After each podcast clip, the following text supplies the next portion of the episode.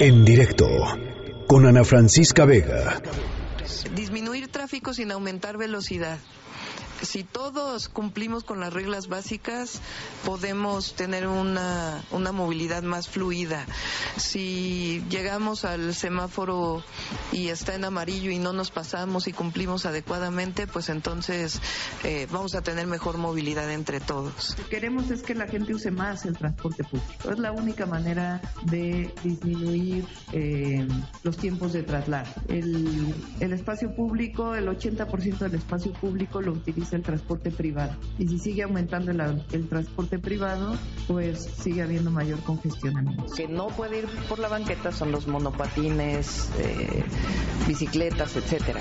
Varios habitantes pensaron que estábamos habilitando eh, a los monopatines para circular en la banqueta. De ninguna manera.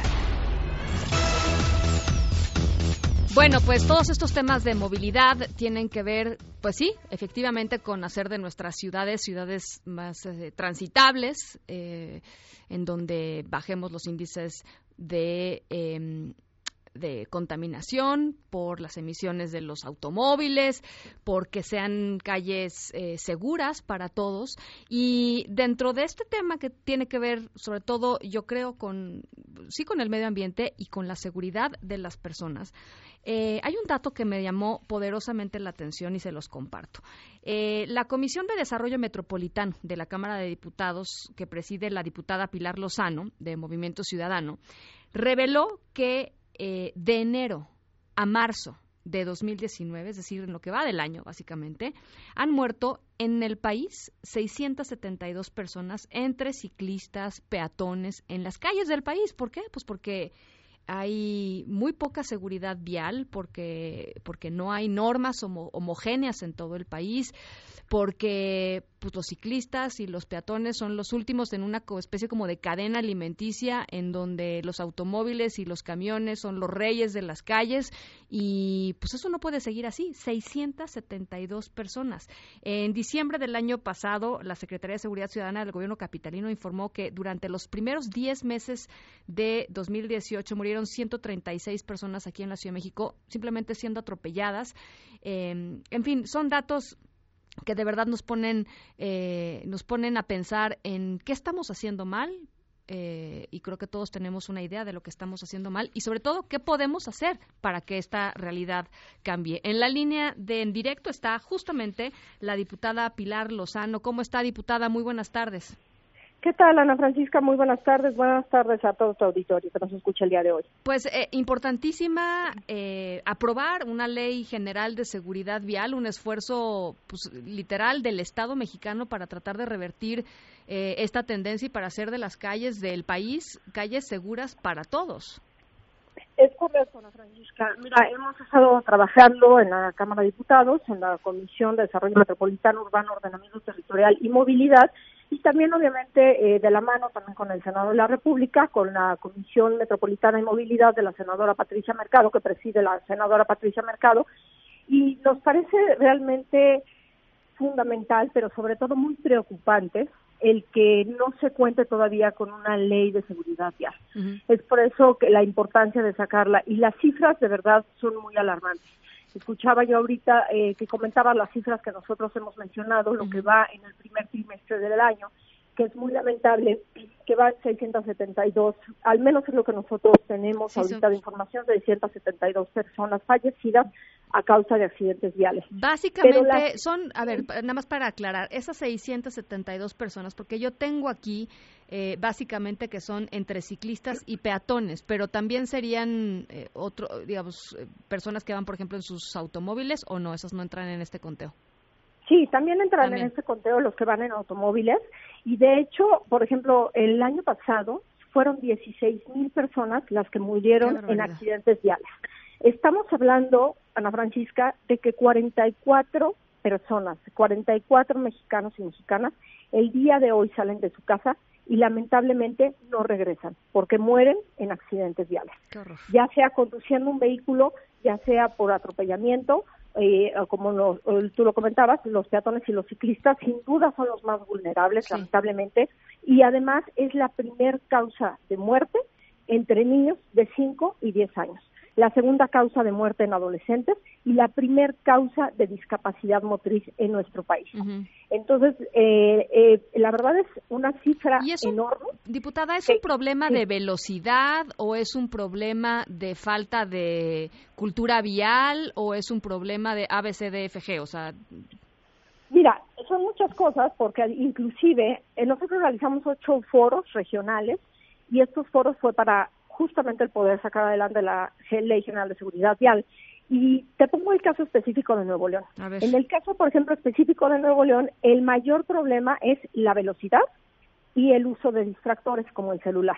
Entonces, ahí sí está muy detalladito en Nuevo León que la mayoría de los accidentes que suceden es por la velocidad. La gente maneja sumamente rápido en el estado de Nuevo León. Entonces, pero en otros estados hay otros factores y también es el tema cultural, es el tema de la cultura vial, es el tema de que no respetamos a los peatones, no respetamos a los ciclistas, nos hemos vuelto realmente ciudades de automóvil de concreto hemos dado prioridad a los automóviles y no a los peatones, como debería ser finalmente en esta pirámide de movilidad. En la pirámide de movilidad los primeros son los peatones. Que muchas veces, ah, voy a hacerla como de abogado del diablo, ¿no? Pero muchas veces los automovilistas y quizá muchas veces la, gente que nos está escuchando ahorita que va manejando su automóvil, dicen, pues es que también ellos, este, pues no, se atraviesan por donde sea o las bicicletas se suben a la banqueta, van en sentido contrario. Aquí, creo que aquí un poco la reflexión es... Eh, sí, por supuesto, todo mundo tiene que cumplir con su parte de las reglas, digamos, de civilidad y de, ¿no? Básica, pero el hecho de tener un coche o una camioneta que son miles de kilos este, en contra de un ciclista o en contra de un peatón, pues sí hace una, una pequeña diferencia, ¿no? O sea, ahí va, digamos, eh, un paso adelante las personas que tienen un coche y que están protegidos con ese coche versus las personas que van caminando simplemente en la calle, aunque se crucen este, en un lugar que no deberían de cruzarse, ¿no? Es correcto lo que tú dices. Y la verdad es que, mira, no se trata ni de glorificar a nadie ni de satanizar a nadie. Creo que finalmente todos hemos sido usuarios de vehículos, del transporte público, somos peatones, eh, utilizamos bicicletas, ahora está, bueno, también entrando el monopatín. Entonces, yo la verdad es que tampoco diría, ah, no, entonces este, todo es bicicleta o todo debe ser vehículos, este, o sea, los coches tampoco, tampoco se trata de glorificar y, y, y que los otros tienen la culpa sino que más bien de lo que sí se trata, Ana Francisca, es eh, de que sí veamos que los más, vulnerables, como tú lo comentaste, pues son los peatones y son los que están en las bicicletas. Más allá de que si de repente sí alguien va manejando y dice, no, pero esta bici me salió en un sentido contrario, o es que esta persona se cruzó la calle donde no debía porque debía cruzarla donde están las líneas peatonales, sí, sin duda, es un tema de cultura vial para todos es un tema de comportamiento vial absolutamente para todos, hasta para el peatón, para el ciclista, para el motociclista. Sabemos que el segundo piso, por ejemplo, está prohibido para eh, el uso de las motos y sin embargo vemos que se suben las Todo Todo el tiempo, sí, claro. Ajá. Entonces, este, también sabemos que está prohibido para camiones de carga y hemos visto camiones de carga. Entonces, eh, ahí bueno, yo hasta he visto camiones del transporte público en los carriles centrales de periférico subiendo y bajando pasaje, ¿eh? O sea, sí, sí, sí. me ha tocado verlo. En pleno periférico que dices, ¿qué hace este camión aquí? Me ha tocado o sea, ¿por qué se mete? ¿Cómo no hay una autoridad que le diga?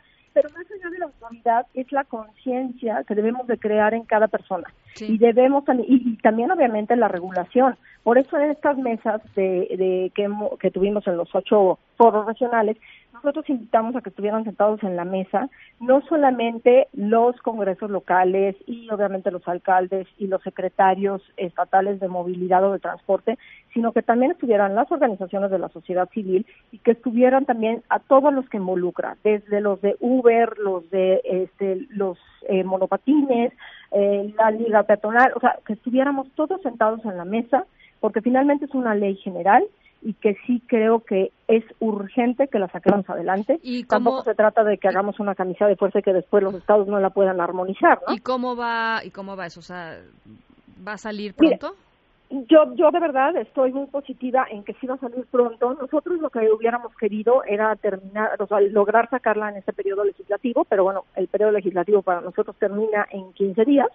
Entonces, eh, no logramos eso, pero sí la vamos a lograr sacar antes de que termine el año. Eso es un compromiso. Y sí o sí la vamos a sacar. ¿Y eso va a implicar, por ejemplo, nuevos reglamentos de tránsito y cosas así? ¿O qué va a implicar? Para la gente que nos está escuchando así en sus coches o que va en la bicicleta o, oyéndonos, este, ¿qué, va a implicar? O sea, cambios de eh, reglamentos, cambios de normas, este, Mira, yo lo que te diría, es que en la ley general, lo que, como lo que te decía, no, tratamos de hacer una camisa de fuerza para que luego no se pueda armonizar en los estados. Y me parece que hay algunos mínimos irreductibles, que eso sí no se pueden modificar y que sí los puede aplicar cada uno de los estados. Y te los comento rapidísimamente. O sea, por ejemplo, lo que es la gestión de la seguridad vial, lo que es tener una infraestructura adecuada, los vehículos seguros, el compartimiento, el, perdóname, lo que te había comentado del comportamiento de los usuarios, que aquí hablamos del tema de la cultura vial y la atención pronta en accidentes viales. Todo eso, o sea, si llega más rápido una ambulancia también nos va a ayudar, porque esa cifra de la que yo te hablaba, de los 16 mil que se, eh, supimos el año pasado, es sin contar los que no supimos qué pasó después del accidente, que aún con vida llegó por ellos la ambulancia y que fueron a un hospital, pero no sabemos si lamentablemente tres días después o tres meses o cuatro semanas fallecieron. Entonces, de, ellos no tenemos una cifra, entonces creemos que esa cifra es todavía mucho mayor. Bueno. Y todas estas son las cosas que y las acciones que debemos llevar a cabo y que obviamente, pues sí, en los estados habrá que armonizar esta ley haciendo algunos cambios y también incluye, por ejemplo, el tema de licencias. Es increíble que tú puedes aquí en México, en algunos estados de la República, me atrevo a decirlo como es guerrero, puedes comprar una licencia. Vas, das 500 pesos y te dan la licencia, sin ni siquiera haber hecho un examen de conducción, sin ni siquiera saberte el, el, cuáles son eh, en dónde puedes dar vuelta, no puedes dar vuelta, que la vuelta a la derecha ya está prohibida, o sea, no saben ni siquiera eso. Y les dan la licencia. Entonces deberíamos de justamente de cambiar todo esto. Sí, o sea, no puede ser que, este, por ejemplo, los motociclistas, el tipo de licencia que ellos tienen es una eh, licencia de eh, manejo de vehículo, entonces, porque la de motociclista se quitó hace años. Y ellos están peleando porque ellos les den la licencia de motociclista que debe ser diferente. Todo esto lo estamos contemplando dentro de la ley, todo esto lo queremos trabajar. También es un tema de acabar, te digo, por ejemplo, con la corrupción, en el tema de licencias y demás. Yo sí estoy, la verdad, muy positiva que sí la vamos a poder sacar adelante. Bueno, pues eh, vamos a estar al tanto de esta conversación. Por lo pronto queremos platicar sobre estos datos que nos encontramos y sobre la posibilidad, pensar que hay, digamos, que hay luz al final del túnel para, para esta situación. Muchísimas gracias, diputada. Gracias, Tatiana Francisca. Un saludo. Gracias, la diputada Pilar Lozano de Movimiento Ciudadano. En directo con Ana Francisca Vega.